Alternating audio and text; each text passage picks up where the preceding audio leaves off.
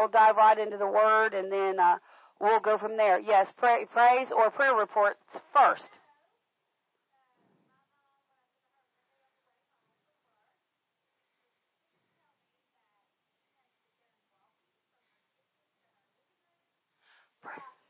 Praise God. Praise God.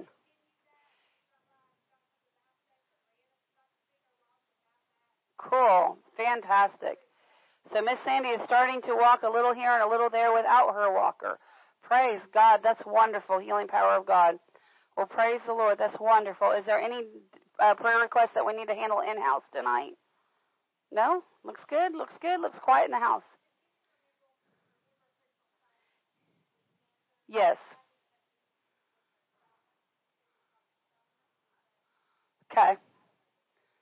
Okay. We lift her up every Sunday during um, prayer, healing school prayer, uh, and so we know that God's going to sustain her. But the fact that we know to pray specifically for that area, that's where her, for for the area to, that is expanding to stop expanding. So we can definitely do that. And then, uh, of course, it is uh, fire season is ramping up out west, and if you know anything about what's going on fire season wise, you know Canada is having fire activity like uh, like Australia did a few years ago. Um, in fact, um, Pastor Michael's uh, visa had expired, and he's in the process of getting it renewed. Um, but they had called him while we were while he was working on that and said, "Hey, uh, because normally ADs can't go out of country, but they've had so much activity that they actually opened the door for ADs to go. Because they're just so desperate for help. Um, basically a contractor. It's basically a contractor. It's basically what he does. Um, and so, uh, so if they're having that type of fire activity in Canada, and here's why they're having that fire activity in Canada. They're having that activity in Canada because the snow that Canada normally gets our north uh, west and northern regions, North California, Washington, Oregon, the Dakotas up in that area, they got all they got all the snow that Canada normally gets. So Canada did not get its snow that it needed this year. Um, so you think, oh well, then that area is saturated. Well, the problem they get high snow is that when the grasses grow, the grasses grow much, much faster, much, much taller than they normally grow, so there's a lot more fuel. So now it's getting into the hot season, it's getting into the windy season, uh, it's getting into the dry season, and there's a ridiculous amount of fuel um, out there now because of all the snow that they got. So we just need to pray and believe for um, that the that the fire season will be a very manageable season and will not get out of control. That's why they're actually um, getting these uh, units on the ground for as soon as the fires start now. So we'll pray and we'll get into the word tonight. Father, we come to you in the mighty name of Jesus. Father, we thank you for this opportunity to gather in your name. Father, it's an honor and a privilege to be in the house gathered together. Your body is the mem- the parts of the body being assembled together as the body. And Father, as we approach your word tonight, as we continue our journey through the book of Revelation, Father, we ask that you give us supernatural wisdom, revelation, and knowledge. Father, we ask, oh Lord, I'm so sorry, Lord. I went right to asking and I didn't even give you praise or honor. Father, I'm so sorry. Father, I do praise you and I do honor you. I thank you, Father. Father, I thank you for your goodness. I thank you for your kindness. I thank you for your mercy and your grace. Father, I thank you that you're leading and guiding and directing the hearts and the minds of your people. Even those that are not in the house tonight, Father, we thank you that you're leading and guiding, that you're speaking plainly and clearly to their hearts and to their minds. And Father, we're just so thankful that the Holy Spirit lives on the inside, leading, guiding, and directing us. Now, Father, I just ask that as we approach your word, you give each and every person a spirit of wisdom, revelation, and knowledge of your word. Father, that that wisdom, that knowledge, give them an ear to see and an eye, I mean, an ear to hear and an eye to see and understand your word. Father, help the word to drop down into the, the good ground of the heart, into the spirit man, so that revelation and understanding can come. Father, think through my mind and speak through my lips the very oracles of God. And Father, we thank you that if there's anything that needs to be said, to the hearts and the mind that are to the people that are in attendance or online or that hear this message later that by the Spirit it'll be spoken. For, for freedom comes by the preaching of the word and the operation of the Spirit. And so, Father, we thank you that hearts and minds are set free tonight in Jesus' mighty name. Amen and amen. Well, last week we looked at uh, chapter 14, and chapter 14 does not end on a wonderful note uh, because it because uh, John gives us a description of just how many people um, on Judgment Day are headed uh, into um, into hell, and it's a very large, large number. And uh, before we get into that, thank you, Miss uh, Sue, for reminding me. She's back there doing this. Uh, thank you. Let's do our confession. It helps us. Come on. Let's do our confession. I've been I've been studying this. I'm ready to get into it. Can you tell? Let's go. This is my Bible. It is always true and the final authority. My Bible is God talking to me. I read this word daily. I meditate on this word day and night. This word is rooted and grounded in my heart. This word feeds and grows my spirit. Therefore, my flesh does not control me. I walk according to the Spirit. I am the child of God. I have the mind of Christ. God's thoughts are my thoughts. God's words are my words. God's actions are my actions. I am a doer of the word. Glory to God. We are indeed doers of the word. We thank you, Father. We thank you, Father. So saying in chapter 14, it didn't end on a wonderful note, uh, because, uh, the Lord showed us, huh? But you were, but if you followed your assignment, you went ahead and read out of 15. And that's what we're going to talk about tonight. Um, so we'll just jump right in and we'll read and we'll see, uh, what goes on here. And John said this, and he said, I saw another sign in heaven. A, this is great and marvelous. Now notice he said this is, this sign is great and marvelous. He said, great and marvelous, seven angels having the seven last plagues. Now, does that sound great and marvelous to you? No, it doesn't. Uh, but he said, great and marvelous, having the last uh, seven of the seven last plagues. And then notice he says, for in them is filled up the wrath of God.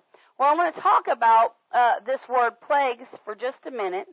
This word plagues uh, in the New Testament, in the Old Testament means the same thing, uh, but in the Old Testament it also means to have a degree of sickness with it. it. But in this particular verse here, this word plague actually means a blow, as in like to hit something, a stripe, a wound, specifically a public calamity or heavy affliction. A public calamity or heavy affliction. Um, and it says, and here's why this, these public calamities or these heavy afflictions come. It says, for in them is filled up the wrath of God. The wrath of God. Um, and we're going to talk about the wrath of God kind of towards the end of this chapter a little bit more. Uh, but really, the, a better way to say it is um, is to say, for in them is filled up the judgment of God. God's judgment, um, or God's consequences for their choices is really a, ba- a, better way to say it, but we'll talk about that more at the end. He said, uh, but he said, great and marvelous are these, are these wonders. Notice that Paul said, I saw another sign in heaven.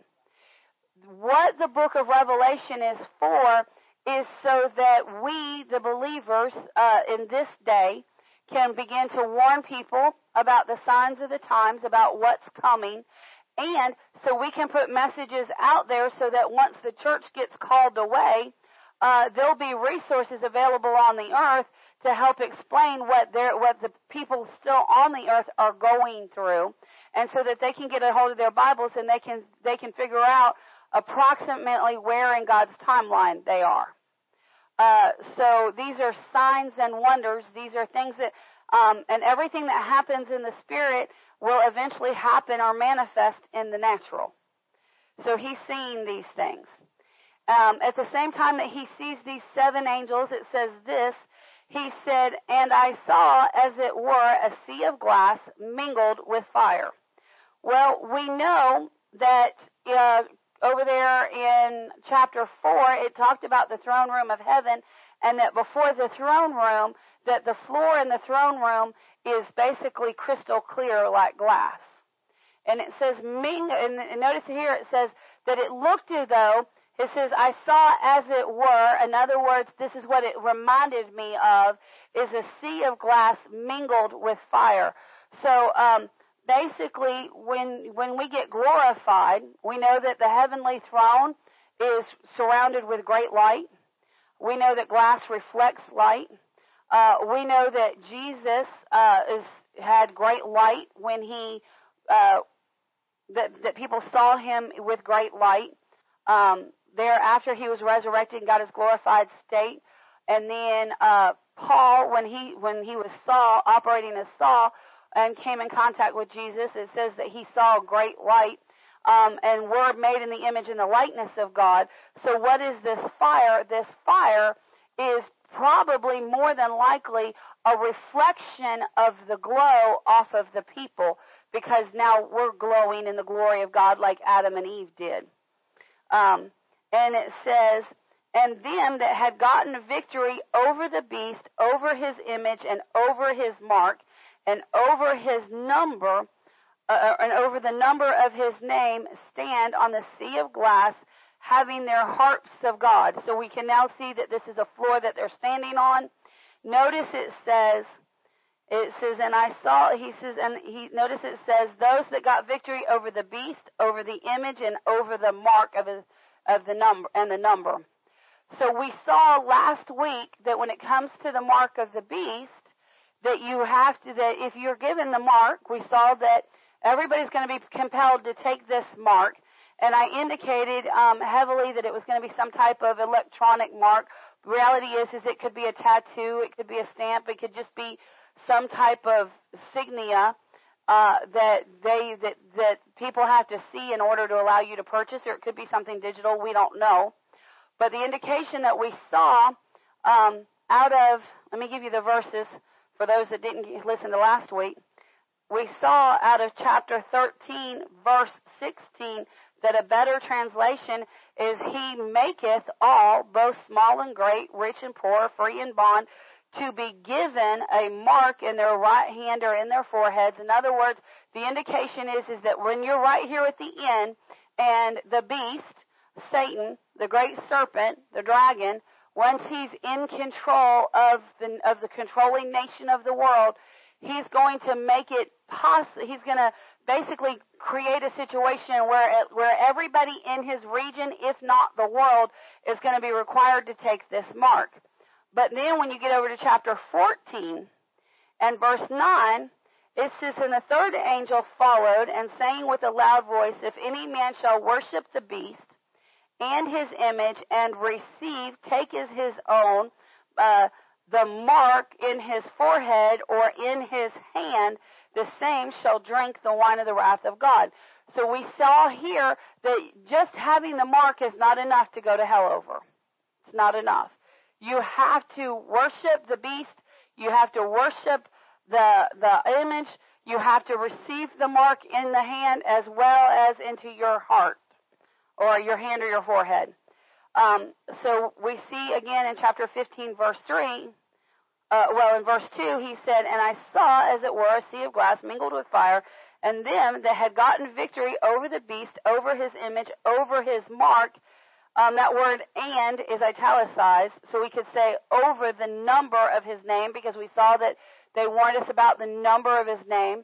And again, just because something adds up to 666, if you understand numerology, doesn't mean it's the demon. You have to have all of these things together.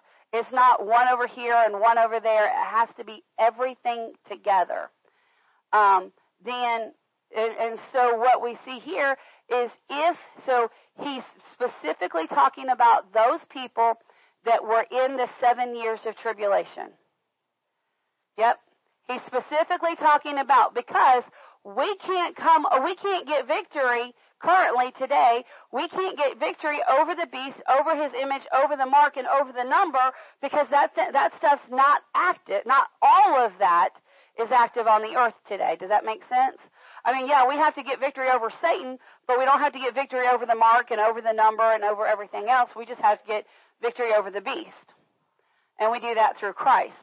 So this, so who did he actually see? He actually saw those that came through the seven years of tribulation and stayed with Christ all the way to the end. That's who he sees. Okay? Um, and then it says, and it says that they have, and it says having the harps of God. So when these people get to heaven, they're given instruments. We've talked about that before, that we were all created to praise God. We were all created to sing songs. We were all created to be in, to be able to play instruments. It's just through the corruption of the world, uh, those abilities have uh, been very, very, very um, hindered. And then in verse 3 it says, And they sang the song of Moses, the servant of God. And this is really cool because this song of Moses is actually in Deuteronomy. The very last chap, the very last verse in Deuteronomy 31, so Deuteronomy 31:30, it says that and Moses sang this song unto the Lord. And then when you pick up in verse 30, uh, pick up in chapter 32, all of chapter 32 of Deuteronomy is the song of Moses. And those that, that are thou in heaven, they're singing that song that Moses sang. Uh, chapter 32 is the song, and then chapter uh, 33, I believe it's 32 and 33 in Deuteronomy, it's the last two chapters, uh, is the blessing that he blessed Israel with. And then that's it. Moses is gone, and then we pick up in Joshua. Um, yes. Oh, 34. And then 30, chapter 34 just kind of tells us how Moses checked out of here, and then you pick up in the in in the book of Deuter, in the book of Joshua. So it says they sang us, they sang um, the song of Moses, the servant of God. This is why I tell our praise team, I don't care how old a song is. If it was given by the Spirit of God, it's still anointed today. Because I got news for you. When we get to heaven, we're going to be singing the song of Moses. How cool is that? Makes me think, mm, maybe I ought to go learn that song. no, our spirits know it. And then it says, and the song of the Lamb um, and then in the Song of the Lamb, uh, it says saying. So now it teaches us the Song of the Lamb. This is the Song of the Lamb. Great and marvelous are thy works, Lord God Almighty. Just and true are thy ways, thou King of the saints. That's that's the Song of the Lamb. Isn't that wonderful? See, songs don't have to have uh, six verses and three different choruses and interludes and everything else. They can just be short and simple and easy. That's why a lot of times you'll have a song in your heart and you'll think, well, that's just me being goofy because it's not long and drawn out like the stuff they produce today. Uh, no, how much you know? You can actually memorize. Uh, you can actually memorize uh, great and marvelous, great and marvelous thy works, Lord God Almighty. Just and true thy ways, thou King of the saints. That's an easy song to remember. And uh, then he goes on and it says, Who shall not fear thee, O Lord, and glorify thy name? For thou art holy, and all nations shall come and worship before thee, and thy judgments are made manifest. So that's the second part of that song. So that's the second part of the song of the Lamb of God. Uh, two little verses right here. And then it says, now it doesn't tell us that that little blurb right there from John where he sees the saints in the heavenly throne singing the songs of Moses, singing the song of Lamb, this scripture does not tell us at what point in uh, the future that happens. That doesn't tell us if it happens immediately after the seven years. It does. Some people, because of how chapter 14 ends, some people believe that as soon as the seven years is done, that Jesus comes to the earth and Jesus raptures these people. This is why some people believe in a post tribulation rapture is because of the order of the prophecies in this book. However, we saw last week in chapter 14 that it never said when he when those things were done.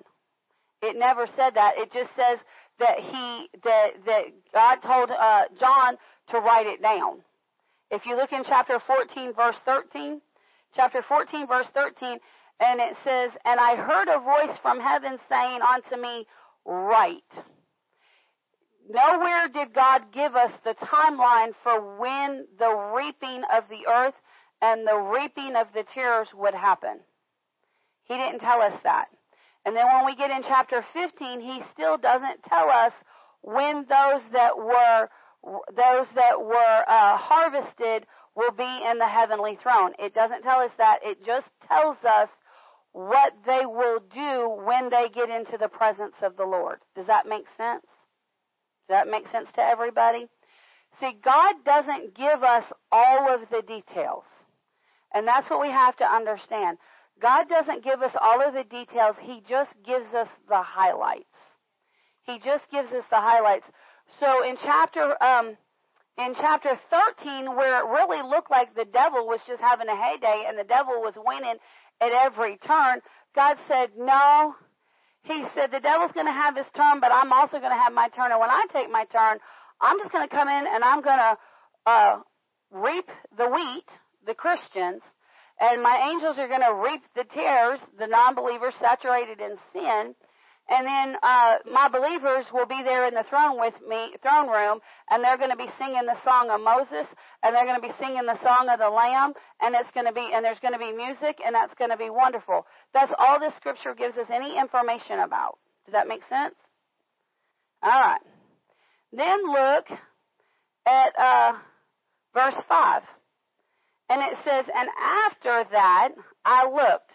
So he gets a flash of the, of the, of those that came through the tribulation that loved Jesus. He got a flash of them in heaven singing and praising. And after he looks at that, he turns and it says, and after that I looked. In other words, he looked to something different. He looked to a different place. He saw something totally different. And he says, and I looked, And he said, after that I looked and behold, the temple of the tabernacle of the testimony in heaven was open. So now John, now we know that John is there in the center of the holy city. We know that he sees the temple of the tabernacle of the testimony. And we see that this, te- this tabernacle of the testimony is in heaven and that it's opened. What is the temple of the tabernacle of um, the testimony? Well, we can pick out a few things by the name. He said it's the temple. That means that's the place of worship. That's the place where God dwells. He said of the tabernacle. Uh, that that indicates the place where the men, where where men came to meet with God face to face. Of the testimony. Well, this is the place where the people come and they share their testimonies and tell God about how good He was to them. So this is the place where uh, people are talking about their testimony, and we know that this place is in heaven and that it was opened. And it says, and the seven and the seven angel and the seven angels came out of the temple, having the seven plagues, clothed in pure white, or clothed in, in pure and in, and white linen. Now this is very interesting. These angels are clothed in pure. These angels do not have warring armor on. These are not warring angels. These angels are dressed in the pureness of God. This means that these are angels of the temple. It says that they're dressed in white linen. That indicates every time the angels have appeared upon the earth, they've always been dressed in radiant white linen. Uh, so there's an indication that they're going to the earth here. And it says, having their breasts girded with golden girdles. Now, ladies, this is not a girdle like what we think of. It's not a thing that hems in all your bumps, lumps, and curves. That's not what this is. This girdle is what we more fashionably in this day call a, a, a belt that goes across the chest or a sash. A, a, a sash. And so these were golden sashes, and most frequently uh, in Roman times, these sashes were used to keep their uh, robes or their tunics closed. So it was a, it, it, in other words, this was what you might consider, uh, um, you know, our military have what they call their class A's or their dress uniforms. So we can see that these angels have dress uniforms on. They're not dressed for battle. They're not dressed for war. They're not, uh, they're not dressed in that fashion at all. They actually have the pureness of God. They're clothed in the pureness of God. They're dressed in the fine white linen. They've got the, they've got these golden sashes or these golden belts. Another thing is, um, is uh, these sashes or these belts. A lot of times they had a loop on them, and these loops for, were for holding their honor weapon. You know, their honor uh, swords and things like that. So they're dressed in an honor position. Okay, and it says, and so, and then verse six it says, um, or verse seven. Now this is this is incredibly cool. This is what I did not see until today, and I actually had to call Pastor Mike and say, "Oh my goodness, I saw something," because we'd read this probably eight or nine times. And it says in verse seven, he says, "And one of the fourth, one of the four beasts gave unto the seven angels seven golden vials filled." Or full of the wrath of God who liveth forever and ever. Now, most of the time when you see this, you think, well, that's the wrath of God. It must have been God that gave him the vials. That is not what this says. Check this out. Who gave the angels the vials? One of the four beasts. What are the four beasts? Remember we saw in the beginning of Revelation that there's four beasts, and these are massive. These are massive angelic spirits. These are massive creatures. And uh, they're, they're above the throne and they're flying and they're constantly saying, Holy, holy, holy. Remember, Ezekiel saw four beasts above the throne, and remember they were connected together with the wheels. And we also found out that the beasts have a hundred eyes, and that the eyes are always looking to and fro and everything. They're constantly watching. Remember we learned that about the beast?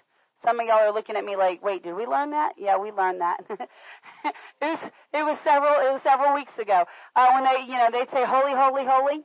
Um, but but these beasts these beasts have over a hundred eyes apiece. They've got six wings, and they're watching everything all the time. They're watching everything all the time. Now this is very important.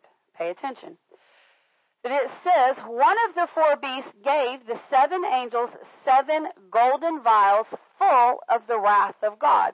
Now, wait a minute, Pastor. You've always taught me that God is good. Yes, I have. How much do you know God is good? He, the Father God. The Father God is good. But how much do you know that the Father God has more than one job? He also has the job of judge. He also has the job of supreme ruler of everything. He is the King of Kings. He is the King of Kings. Okay, so that's really cool. Uh, but one of his jobs is to be a judge. Now, uh, we we've all, we all have parents. Everybody has parents, right? Everybody has parents. All right. One of the very crazy things about kids having parents is kids should have what's called reverent fear or reverent respect for their parents. And the reason that they should have reverent fear or reverent respect for their parents is because while their parents should be, should be, we understand it's a corrupted world and not every parent gets this part right. We get that. But should, your parents should always be good to you.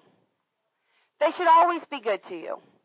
But how much do you know, as good as parents can be to you, parents can also make your world, what we perceive in our mind, a living nightmare in that they have the authority, they have the power, they have control to take away privileges. They have the authority, they have the power, they have the control to make you to suffer consequences. Now, parents don't like to invoke this side of most parents. Good Christian biblical parents do not like to invoke that position of parent. But how much you know, a parent can ground you. A parent can ground you. And parents grounding, there's all kinds of ways that parents can give you consequences. There's an area that God designed on your backside that has a little extra cushion to it that is purposely designed for the parents to use discipline tactics with. That's called a spanking. A spanking. A disciplined spanking. Now there's a big difference between a disciplined spanking and a disciplined beating. There's a big difference. And God says, don't beat. But how much do you know? Sometimes when that, when that flip flop, that hairbrush, that, that, that, uh, that, uh, what they, what they tell you to, when, when they pulled the car over, they told you to go get the, what, the, the switch, the switch, go get me a switch, go get me a hickory. Yeah, make sure it's not, and don't give me one of them thin ones that's gonna break. Give me one that's gonna hold up. You know, give me one of those. You know, the hairbrush. How many of you had the, I mean, I know I'm looking at the young generation. Y'all don't know nothing about this, but how many of you got the, the pancake flipper or the spatula or the wooden spoon? The wooden spoon? Now, in, in, in my household, mom was a hairdresser and, uh, mom being a hairdresser, she always had a, a comb or she had one of them brushes that had holes in it so it caught, so it caught wind. She always had one of those in hand. Michael's parents, they liked, they liked getting the boys those paddles that had the balls on them. Cause when the ball broke, the paddle became mama and daddy's. Mama and daddy's. Okay. So there's, there, there's the, there's the spanking. But then there's the, uh, you're not going anywhere. Here, there's that grounding. There's the nope, you're grounded, you're staying put, you're staying home, you're not going. Then there's the there's the one of um, you're not talking to anybody on the phone. Now, see, in our day, the phone was attached to the wall, so that was that was you know hard enough. But now they've got the instead of you can't talk to the phone, talking to your phone. Now they just say hand over the phone, hand over the phone. Then when you get to driving, how much you know they say they can take away the car. How many of you ever had to write? Did you ever have to write? Yeah, had to write, right? You had to write, I will not lie, or you had to write scriptures, or I made Derek write one year. I sure did. Yes, I sure did. His mama said, well, Pastor, she, she, his mama said, Miss Robbie, what you want him to do? I said, oh, Miss Gwen, that boy's going to be writing. She said, good. Yeah, I made him write one year because he did something wrong in church. And I said, well, I think he needs to write down the scriptures and get him down on the inside of him. So he sure did. Uh, how much you know? Uh, there's all kinds of. Uh, my sister, at one point in time, my sister said, you know, I used to send Jordan to his room. She said, but I found out that she said, but that doesn't work because he just goes in there and plays because he's got all his toys in his room. I said, well, if that's the problem, then I guess you need to take all the toys out of his room. And then she said, well, where am I going to put them? And I said, well, somewhere in the house, I guess. And she said, well, then they're going to be in my way. And I said, don't you have an attic? And she said, Do you know how inconvenient that's and how hot that's going to be for me? This is a problem today. Today, parents refuse to discipline their kids because it inconveniences them. However, that is not a problem that God has. That is not a problem that God has. God does not have a problem with disciplining his children. Have you ever have you ever said something to your parents and your parents were like, "Don't talk to me"? Yeah. Uh-huh. Yep, God will do that. There's been times I've been disobedient to God, and then I go to God about something in need, and He won't even answer me. Where do you think I learned that from? Listen, God will close His mouth and just choose not to speak to you till you get right and obedient. And I'm like, so, you know, he'll give you the answer and then he'll just be quiet until you go do it. Okay. God is the master of, of, uh, correction. Now, we're talking about people. Now, before we talk, before we get into this next chapter, you need to understand the people that God is trying to correct are people that are completely steeped in sin. They are so steeped in sin that God has released them to what he calls in Romans chapter 1 a reprobate mind. In other words, and if when you get into that and you read that out of some other translation, it says he uh, in some other translations, and I think it's in my modern English one, it says that their stupid thinking, their twisted thinking has made them stupid, as in almost retarded. what we would refer to before it was politically incorrect to do so, retarded. Okay? So the people that God is trying to discipline are people that have a reprobate mind. Their thinking is so completely twisted. They are steeped in not just sin, but severe sin. These are people that guys are having sex with guys, girls are having sex with girls. Some people are having sex with trees, some people are having sex with animals, some people are they're into all kinds of weird and I'm just I, I mean I was polite in what I just said. I was very polite in what I just said in comparison to what they're involved in. These people are involved in tattooing. These people are involved in demonic worship. These people are involved in uh, human sacrifices.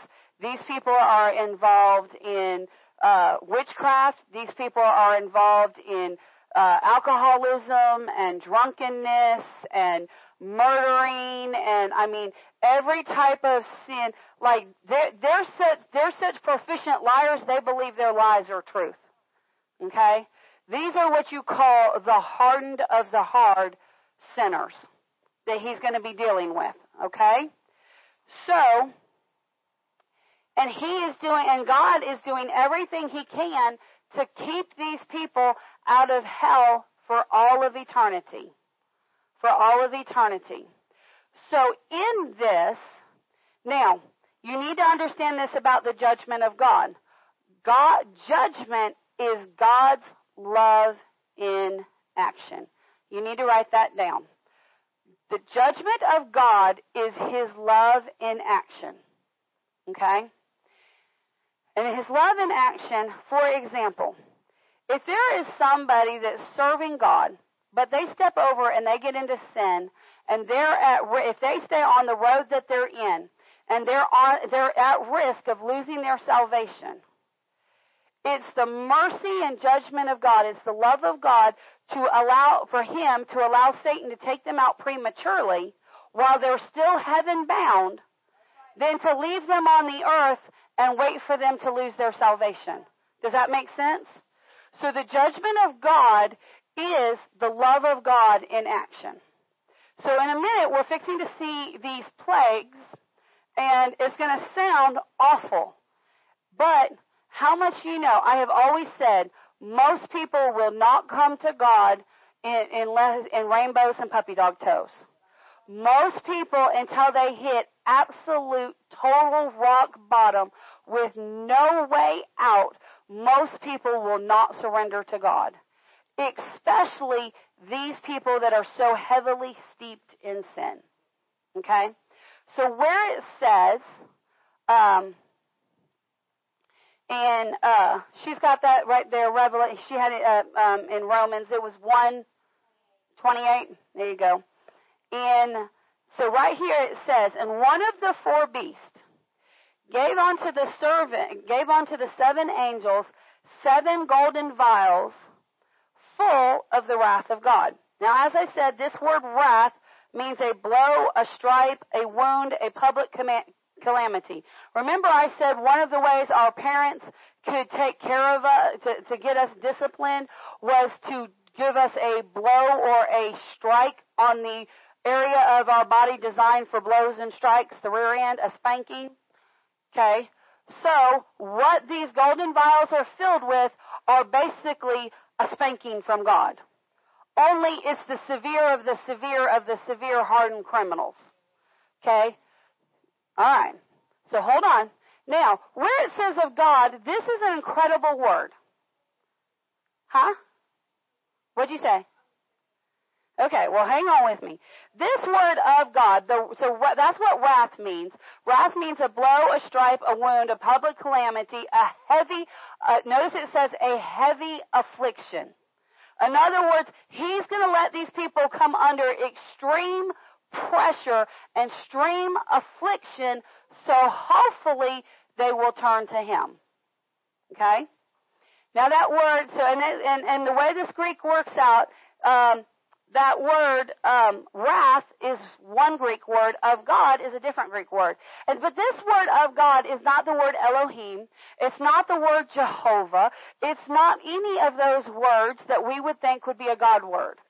This word of God is the word theos. Theos. It is spelled, let me find it in my notes because I wrote it down for you. Theos is, just like it sounds, T-H-E-O-S. Theos. This word theos is a general name of God for deities. So this word sometimes is used, in fact, most of the times it's used for the little g gods. When it's used for the big G God, it means that it's speaking of only the, of the only true God. But specifically, very much so, and in this case, this is the definition that it means.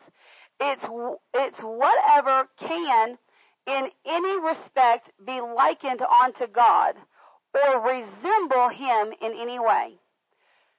Specifically, it refers to God's representative or a vice regent.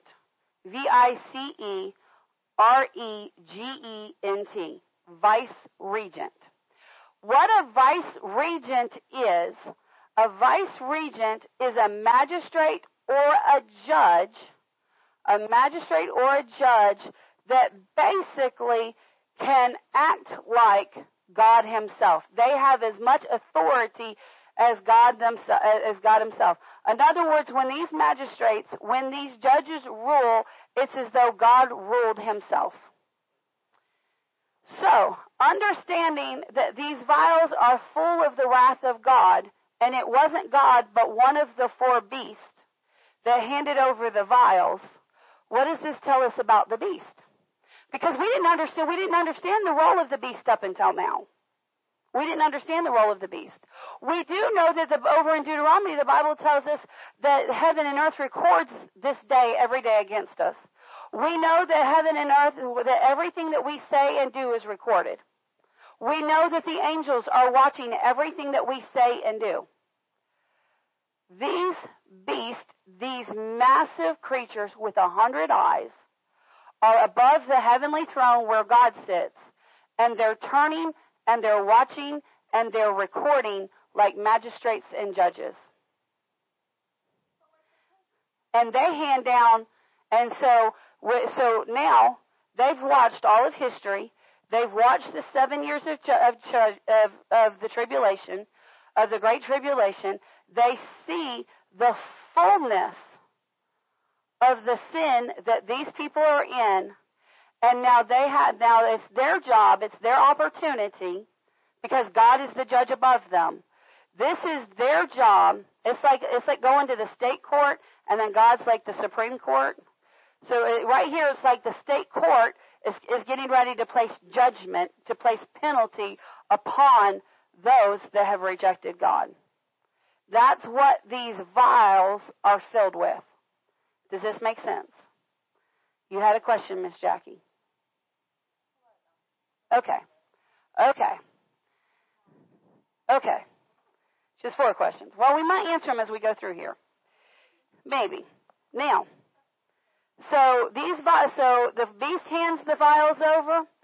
We understand that they're, what they are handing over is they are handing over public calamity. Um, they are ha- having, handing over heavy affliction so that maybe, just maybe, these that have still rejected God after everything that's happened might turn back to God. So, is God sending down evil it will feel like evil, but really he's allowing them to come under affliction so that maybe, basically, he's, he's giving them consequences for their choices. God's allowing them to have a little taste of hell so that maybe, just maybe, they'll change their minds. Okay? And then verse 8 says, And the temple was filled with smoke from the glory of God so they're doing this with God's with God's approval. The beasts and the angels, they have God's approval for this. His glory fills the temple. And um, so the, the temple is filled with the smoke from his glory and from his power. And no man, no person, no, nobody of mankind was able to enter into the temple until the seven plagues of the seven angels are fulfilled. In other words, the judge says, how much you know when the judge lays down his decision, when he's in his, when the judge is in his chambers deliberating, how much you know that's not when the lawyers go in and try to change his mind. The case has already been written, and now the judge is getting ready to hand, lay down the penalty, and he's and he and it's being handed down. That's what's happening here. Okay. Now we see this um, over in the Old Testament. We see that when God's uh, glory fills the temple, that no man is able to stand. We see that no man is able to speak. I've been in services where we've gone to speak by the power of God, and then all of a sudden we can't speak. They talk about how when Dad Hagin uh, when he, in his encounter of going to hell, his experience of going to hell, that the glory of God filled the room and that his mom uh, couldn't even get into the room. His grandmother couldn't get in the room. It, he actually talked about how he was told later that his mom backed all the way up. I think it was into the was it into the kitchen? It was all the way down the hallway, or, or I guess maybe the top of the stairs. But she backed all the way down the hallway and took a full speed running run to try to get past this cloud that entered his room and she hit it because it was right there at the doorway. She hit it and she fell back backwards like a dead man. See, when the, when God's glory fills a place, you ain't getting in there unless He wants you in there. It's not happening. And that's what happened here in the heavenlies. Alright, so now, chapter 16. He said, and this is what John said. John said, I heard a great voice out of the temple saying to the seven angels, who was the great voice? One of the four beasts. One of the four beasts. Because it was the beast that handed, handed over the vials. He said, I heard a great voice out of the temple saying to the seven angels, Go your ways and pour out the vials of the wrath of God upon the earth. So he said, he said, all right, angels, you've been given your assignments. Go hand out the punishment. Go hand out the the the uh, the consequences for these people's behavior. That's what this angel said, or this is what the beast said to the angels. Now, we don't know exactly when this takes place in the seven years. We know that this happens towards the end of the seven years. We don't know if this happens um, directly when the beast shows up at the three and a half year mark, or if this is two, this is five years in with two years left to go, or if this is the last year or last six months, all we know is that this takes place during the seven years. Okay? We know, we just know that this takes place during the seven years. And it says, verse 2, and the first went and poured out his vial upon the earth and there fell a noisome and grievous sore upon the men, which had the mark of the beast, and upon them which worshipped his image. So we know from the scripture here that those that are saved by God, those that have received God, they're not going to, they're not going to have to deal with this first affliction. This first heavy affliction, this first one only impacts those that have chosen to reject God. Huh? They're on the earth. This, but notice it says, he said, uh, which he said, the sore fell upon the men, which means mankind, men, women, and children, which had the mark of the beast, so they had received it, and worshipped, and it says, and upon them which worshipped his image. So these were the people that had at least two of the three qualifiers. At least two of the three qualifiers, they ended up with these sores. Now when you look at this noisome and this grievous, what this describes is basically what's a boil. If you don't know what a boil is, it's basically an oversized, very gross, very painful pimple. Is basically what it is. Um, and they can get, they can be kind of small or they can be very large. They're gaping, opening wounds in the skin. Uh, these, however, these wounds um, are not only uh, boils, but they're also very contagious. These are very, very, very contagious. These are very, very, bo- uh, very, very um, painful. These are very gross, which means they're probably seeping some really gross pus and blood, and even maybe even uh, diseased blood. You know that brown blood that straight that stinks to high heaven. So these were very gross sores. These were very painful sores, and they're all over their bodies. They're everywhere. This is very similar to what Job went through. Very, very similar to what Job through, went through, and very, very similar to what the Egyptians went through. Okay? Remember, uh, remember in Egypt, remember God sent plagues upon Egypt, and every plague was to mock or make fun of or to show that the Egyptians that their gods couldn't do what their gods said they would do. And so more than likely, these, this beast that these people are worshiping said, more than likely says, oh, I can heal any sickness and every sickness. Any and every sickness. Well, why can he heal any and every sickness? Because he's the one that brought any and every sickness. Now, in this situation, and I don't understand how this works, uh, I, I really don't, but this, this plague, uh, Satan is not going to be able to heal these people. Satan is not going to be able to heal these people. They're, they're not going to be able to.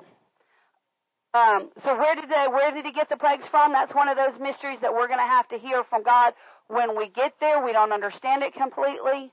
Um, I don't know.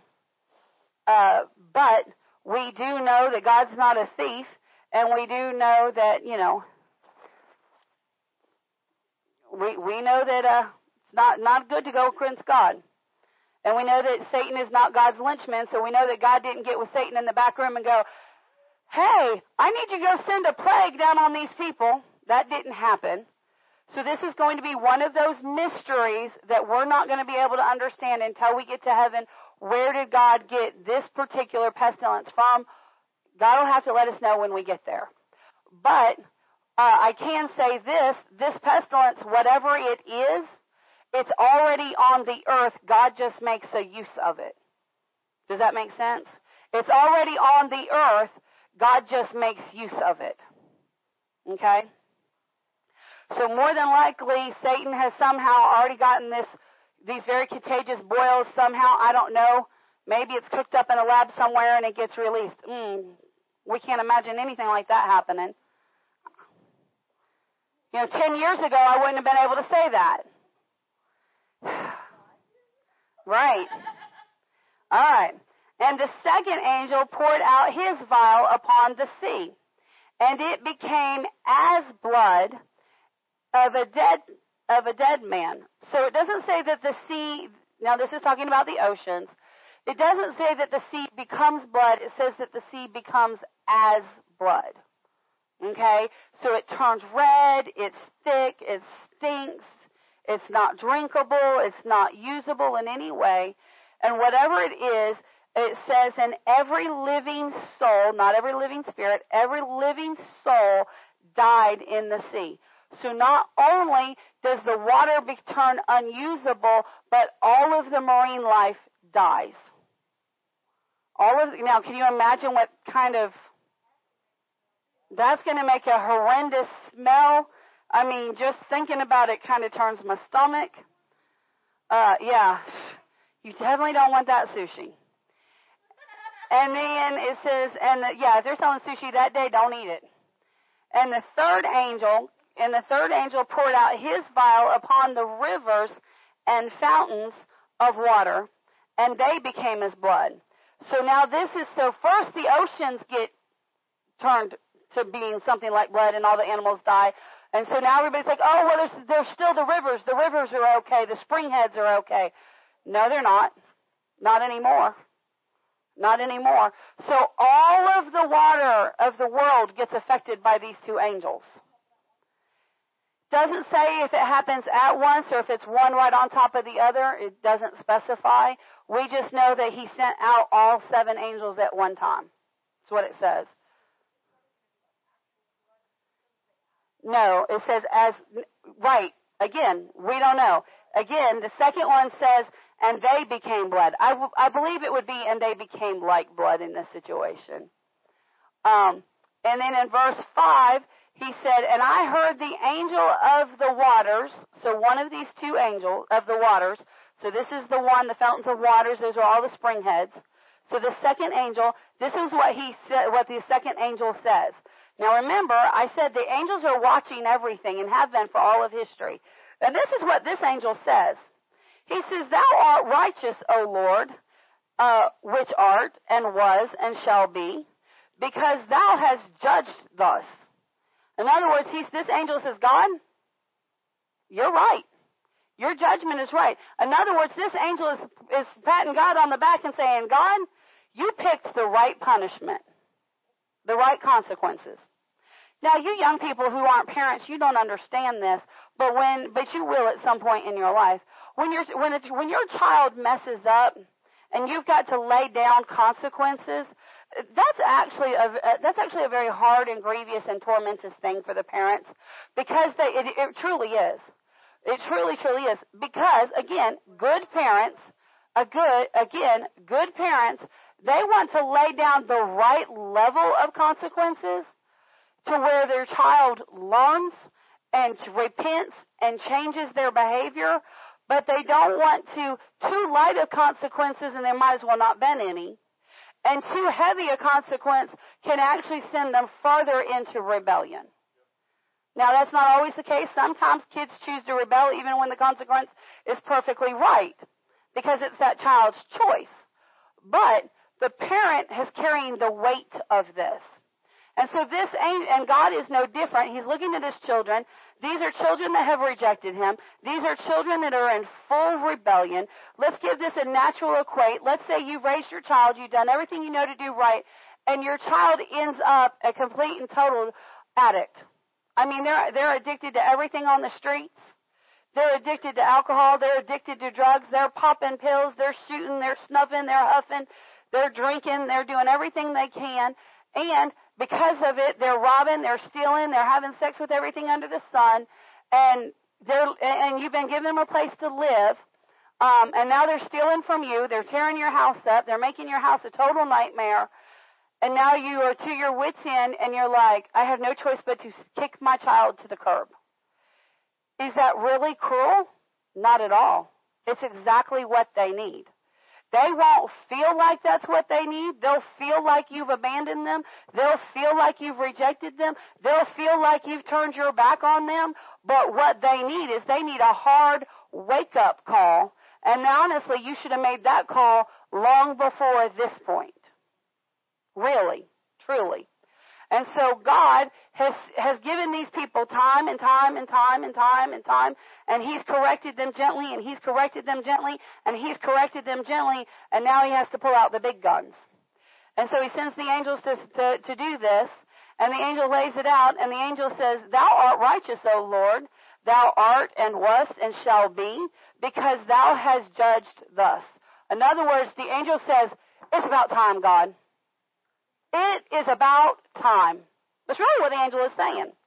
And here's why he says it's about time. He says, For they have shed the blood of the saints and the prophets, and they have given them blood to drink. For they are for they are worthy. He said, Listen, he said, they're killing your people. He said, These people are out here murdering and killing your people. They're doing everything they can do to get them to reject you. They're basically they're basically killing them. They're basically spirit, spilling their spiritual blood. Um, so you know what, God? It's right and just that you give them blood to drink. I mean, does that not sound like a fair judgment?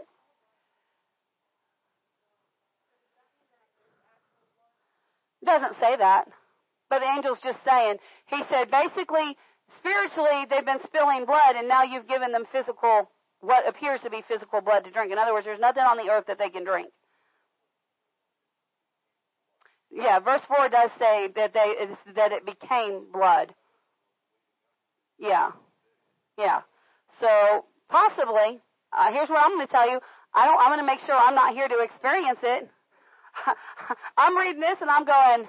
This right here is why I'm not going to be here. if no other reason, this one right here. this one gets me in verse 7, and he said, John said, and I heard another out of the altar say, Even so, Lord God Almighty, true and righteous are thy judgments. And the fourth, so, uh, so another angel who's still in heaven, he's in the altar room with God where God has closed up the tabernacle and that, and this angel is hiding under the altar and he goes, Lord, I agree. he takes, he ducks and covers from God. How much do you know when your parents have had enough of you, you duck and cover? You duck and cover. It's no different with God. It's no different. Come on. And it says, and the fourth angel poured out his vial upon the sun, and power or jurisdiction was given to him, talking about the sun, to scorch men with fire, or to burn men with fire. And it says, and the men were scorched with great heat and blasphemed the name of God, uh, which has power over these plagues. Now, I don't know how bad this heat is going to be, but I imagine when I was a teenager, we, my youth group, thought it would be a great idea to go on a, what was it, a three day canoe trip down the Peace River in Florida. We thought it would be, they, we all thought this would be great. Now you're going to take a very pale person on the river for three days in the middle of summer in Florida somehow this is not good wisdom.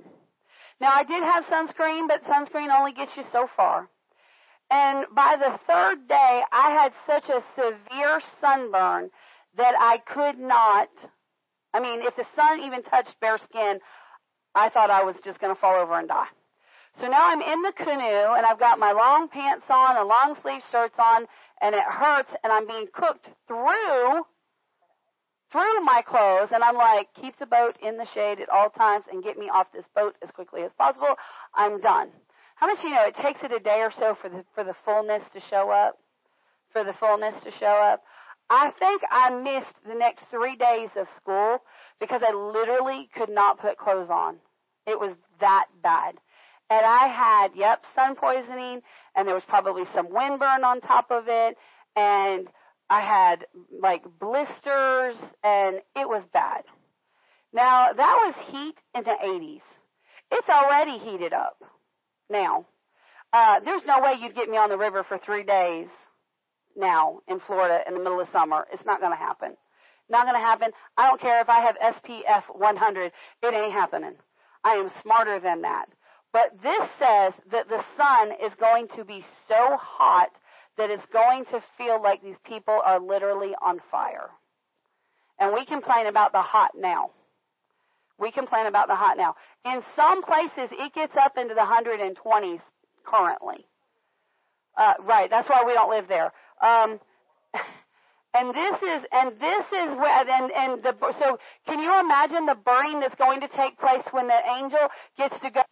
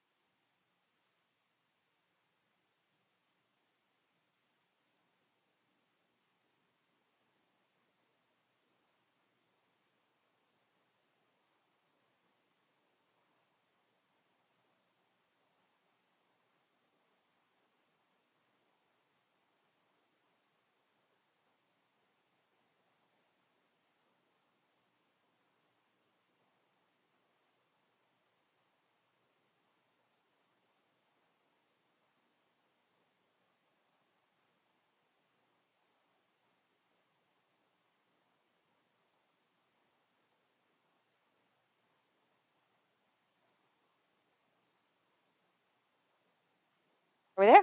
Hello, hello. Test, test, test.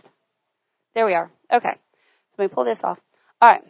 So, even with all of this, the boils, with the, with the, no water to drink because all the water's turned to blood. And at this point, all the bottled water, because somebody's thinking bottled water. Listen, you're at the end of the seven years, there's no bottled water left on the planet. There's not. Yeah, it's it's gone. The bottled water is gone. There is no bottled water. Uh, and and now you're being burned up by the sun. Your air conditioners more than likely are not working. The power grids are, are, are probably down at this point. So this is bad. And so even in this extreme distress, these people will not call on God.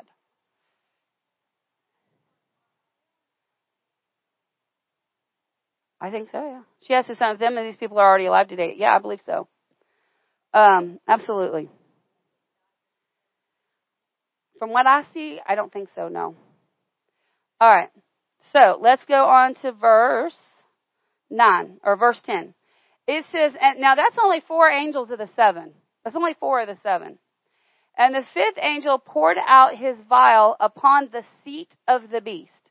So this fifth angel, he, his, what he does is he's right there where the, where, um, probably, this is probably right around Israel. This is right, probably Jerusalem. This is right at where this person that is what we refer to, this person that's possessed by the beast, this person that is Satan incarnate, um, this, this vial is poured out right there in his city. And it says, and the fifth angel poured out his vial upon the seat of the beast, and his kingdom was full of darkness.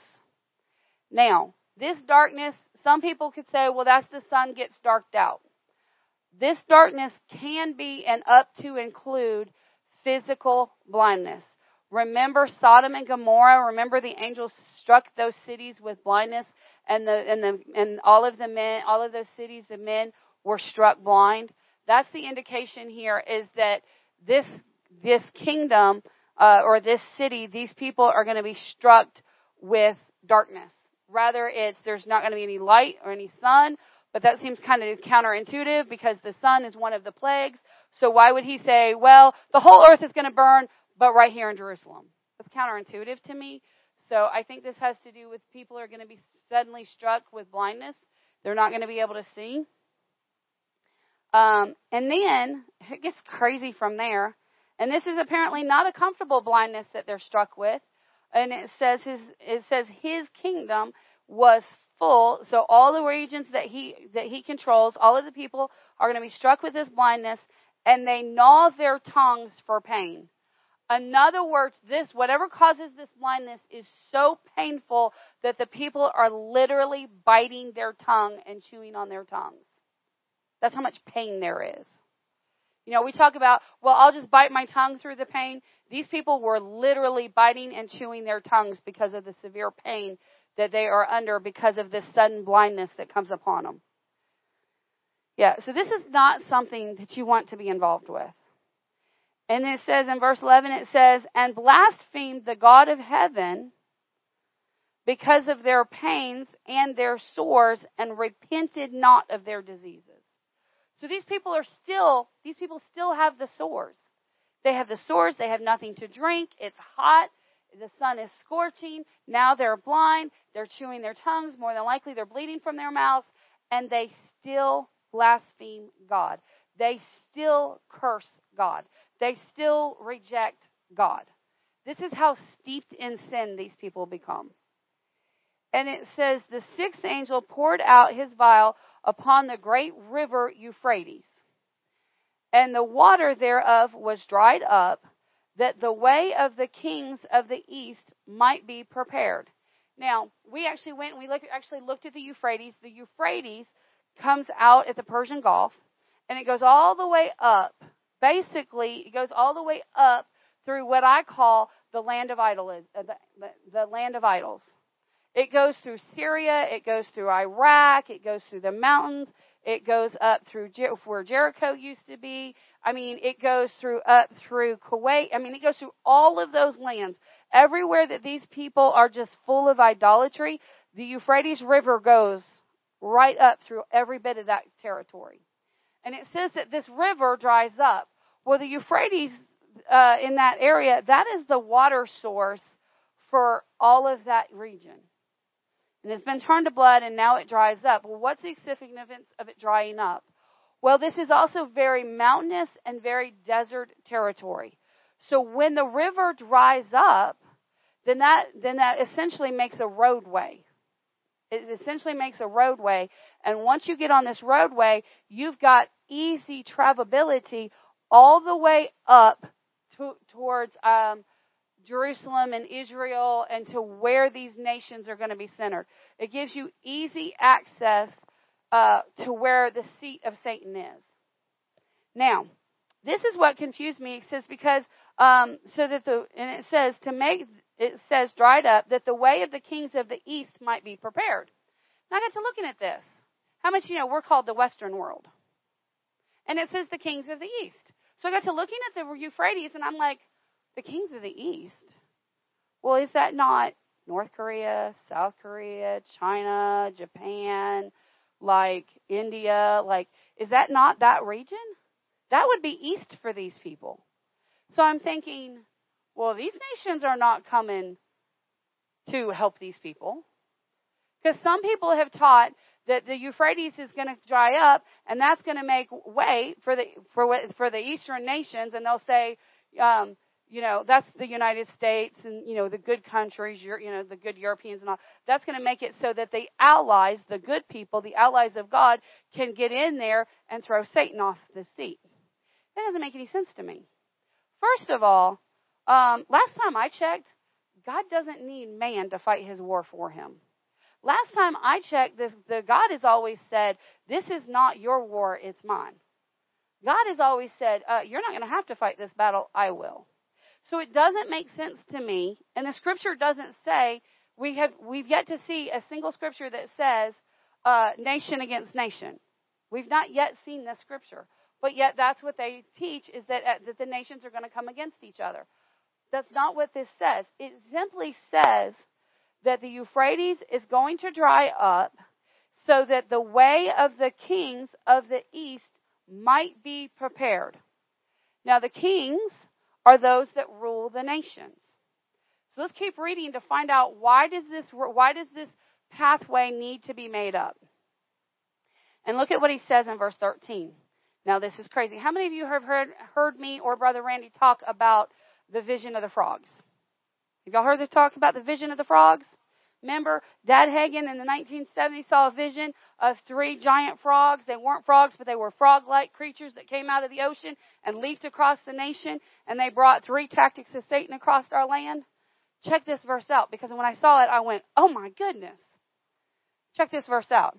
He said, And I saw three unclean spirits like frogs. Three unclean spirits like frogs. I went, that's actually in the Bible.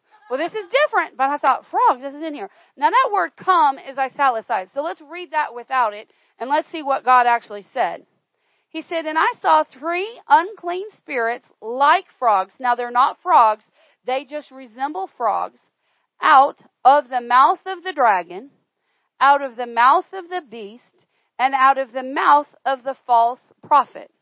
Now, we've not talked a whole lot about the false prophet, but there'll be false prophets, just like the false prophets are starting to grow now. There'll be false prophets even in the seven years of tribulation. And so, apparently, this, these frog-like creatures, there's one in the dragon, one in the beast, and one, and one in the false prophet. Let's keep reading the verse. I turned my page too far. Let's read the next verse. For they are, so this is telling us what these unclean spirits are. He said, For they are spirits of devils. These frog like creatures are spirits of devils working miracles, go forth, or which go forth unto the kings of the earth and of the whole world to gather them to the battle of the great day of God Almighty. So these three demons that are operating in these three people, uh, these demons are working through other dev- devils and other people to bring all, look at what it says. It says, for these are spirits. So we understand that these are not, this is not the man that contains the beast. This is not the man that contains the dragon.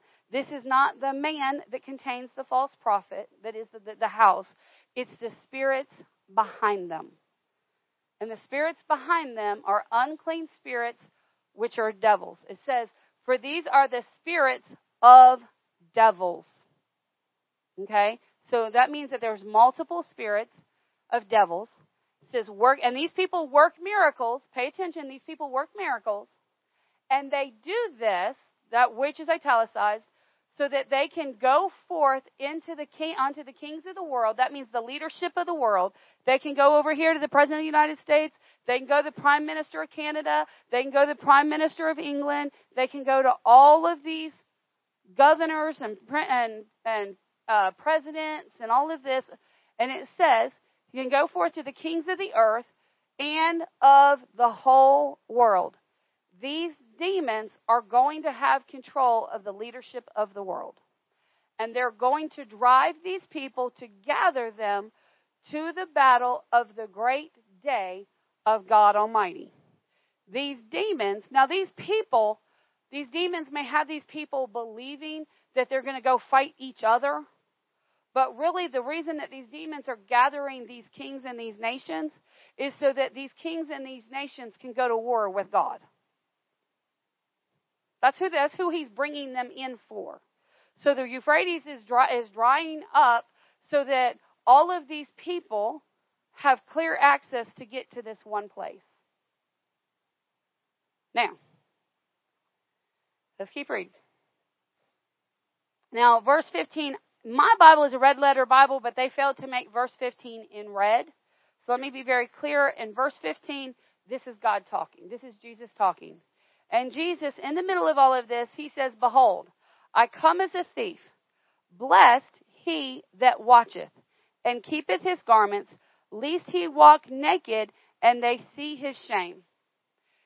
Jesus gives the, the, when all of these kingdoms are getting ready to be gathered, Jesus gives one last shout and he says, Behold, I'm coming as a thief. Now, it doesn't say that Jesus is a thief, he just says, I'm coming as a thief. How much do you know? The thief comes when you're not paying attention. He said, he, so Jesus warns them. He says, I'm coming. He's giving them one more shout. He's giving them one more chance. And he says, get it right. He says, because I'm coming. You better watch. You better keep your garments clean. In other words, you better be clean, live clean, living clean. He says, otherwise I'm going to come in and it's going to be like you're naked. In other words, all your sin, all your filth, all the demon activity, it's all going to get exposed. It's all going to get exposed. And then we go right back, and it says, And he gathered them together into a place called, in the Hebrew tongue, Armageddon. This is where the word Armageddon comes in. This Hebrew word Armageddon is the name of a place where in ancient times there were many battles won. Uh, this is where there was a war of the Canaanites. There is there was a great war. Um, there were several great wars. Some people call this place um, Mag- Magdala, uh, and basically it means what it means is it's a hill. So all of these all of these kings and all of these armies are going to gather on this hill near Jerusalem. Now, the, the importance of Armageddon, when you move it over into the Greek, the Jews outside of Jerusalem, is they had a place outside of the city where they would throw the dead and dead animals and things like this, and it was off of a hill, and this was where they would burn the dead. And this is the same place that Satan is going to gather all of the kings, all of the leaders of the world, and they're thinking that they're going to come to battle each other. More than likely, that's how the scene's going to look. Or maybe they're all coming together. They're, they're all coming for battle. We don't understand exactly why. I mean, I would like to think that the President of the United States would not go, well, the King of Israel wants us to go, the President of Israel wants us to come to Israel so we can get in a fight with God, so we're going to go. I would like to think that our president wouldn't be that dumb, but Y'all have all, y'all all know what I'm saying. You all know what I'm saying. So I would like to think that that would not be the case. I would like to think it would be a case of like, well, these nations are moving against these nations, so America, we need you to come help stand against these evil nations. Like that it would be like a deceit, like that type thing. But we don't know. All we know is they're all going to gather on this hill for a war. And what they're going to actually end up warring against is God. Now, a lot of your theologians have said that this is going to be a massive war, that there's going to be a lot of bloodshed, that it's just going to be just, I mean, it's going to be a big war and all of that. But let's read what the Bible actually says. Let's just read what the Bible actually says. It says, And the seventh angel poured out his vial on into the air, and there came a great voice out of the temple of heaven from the throne saying, It is done. And remember that, remember, God was not going to come out of his temple until the last vial was poured out. So this angel is going to pour out this vial into the air, and then out of the temple, God is going to speak, it is done. Now, what it, what happened at the, what happened at, um, at Gilgal when Jesus said, it is finished? What happened? What was it? The curtain ripped. What else? Derek said it. Say it boldly, sir. A huge earthquake. Check this out. Check this out. And that did rip the curtain. That's exactly right. He said this. He said, It is done. And there were voices and thunderings and lightnings. And there was a great earthquake, such as, such as not seen since men were upon the earth so mighty an earthquake and so great. Listen, God is not even going to have to come out of the tabernacle to put Satan down. Jesus is not going to have to come and sword fight face to face with Jesus, with, with Satan to get this thing accomplished. All that has to happen is God has to say from heaven, it is done, and guess what? He's coming down. It's going to be that simple. It's going to be that simple. And this earthquake is going to be so huge. Look at verse 19. And it says, And the great city was divided into three parts. How much you know Jerusalem was divided when Jesus died on the cross? Well, guess what? When Jesus comes to get his victory, Jerusalem is going to be divided again. We saw in the prior chapter that uh, when Jesus came back, that the earth quaked and that a tenth of the people died following Satan, then the walls came down, but 90% of the people got saved. Remember that? So he said, so there was this great earthquake, and look at what it says. He said that the city was divided into three parts, and the cities of nations fell. In other words, the, the, all of these leaders are going to be in this spot, and even their nations are going to fall. So here it is. You're going to have the leader of Russia, and Russia's going to fall. You're going to have the leader of Germany, and Germany's going to fall. You're going to have the leader of Iraq, and Iraq is going to fall. All of these nations, their, their major cities are all going to fall at the same time. Talk about the power of God.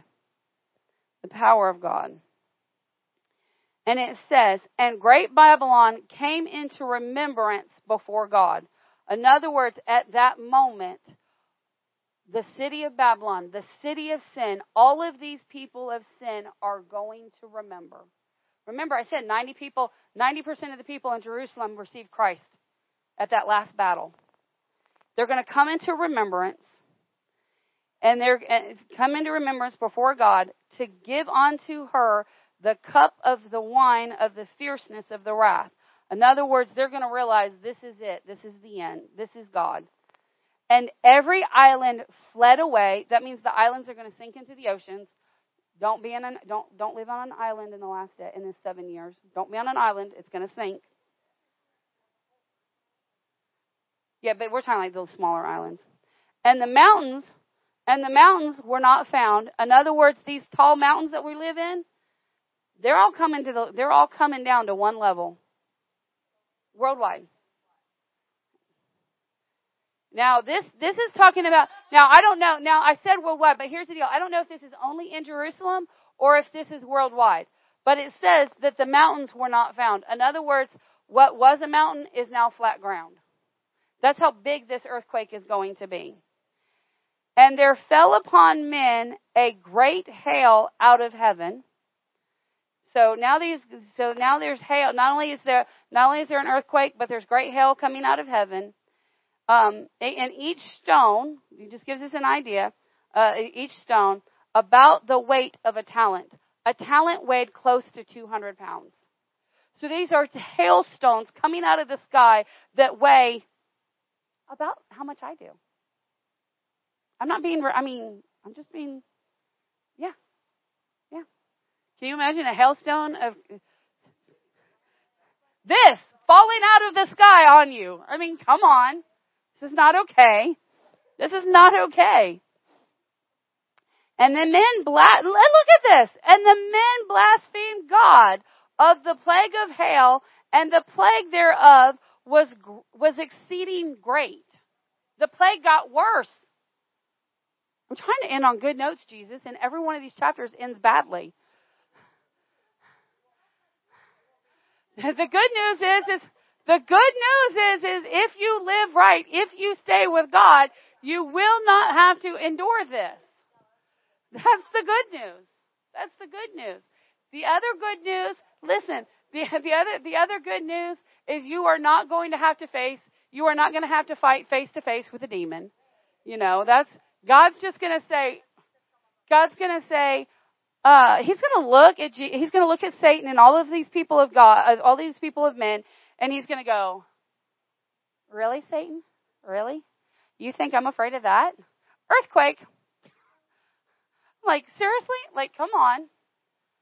So, uh, yeah. So I would love to end on a good note, but this is where we're at. And, um, now, chapter 17 we'll get to next week.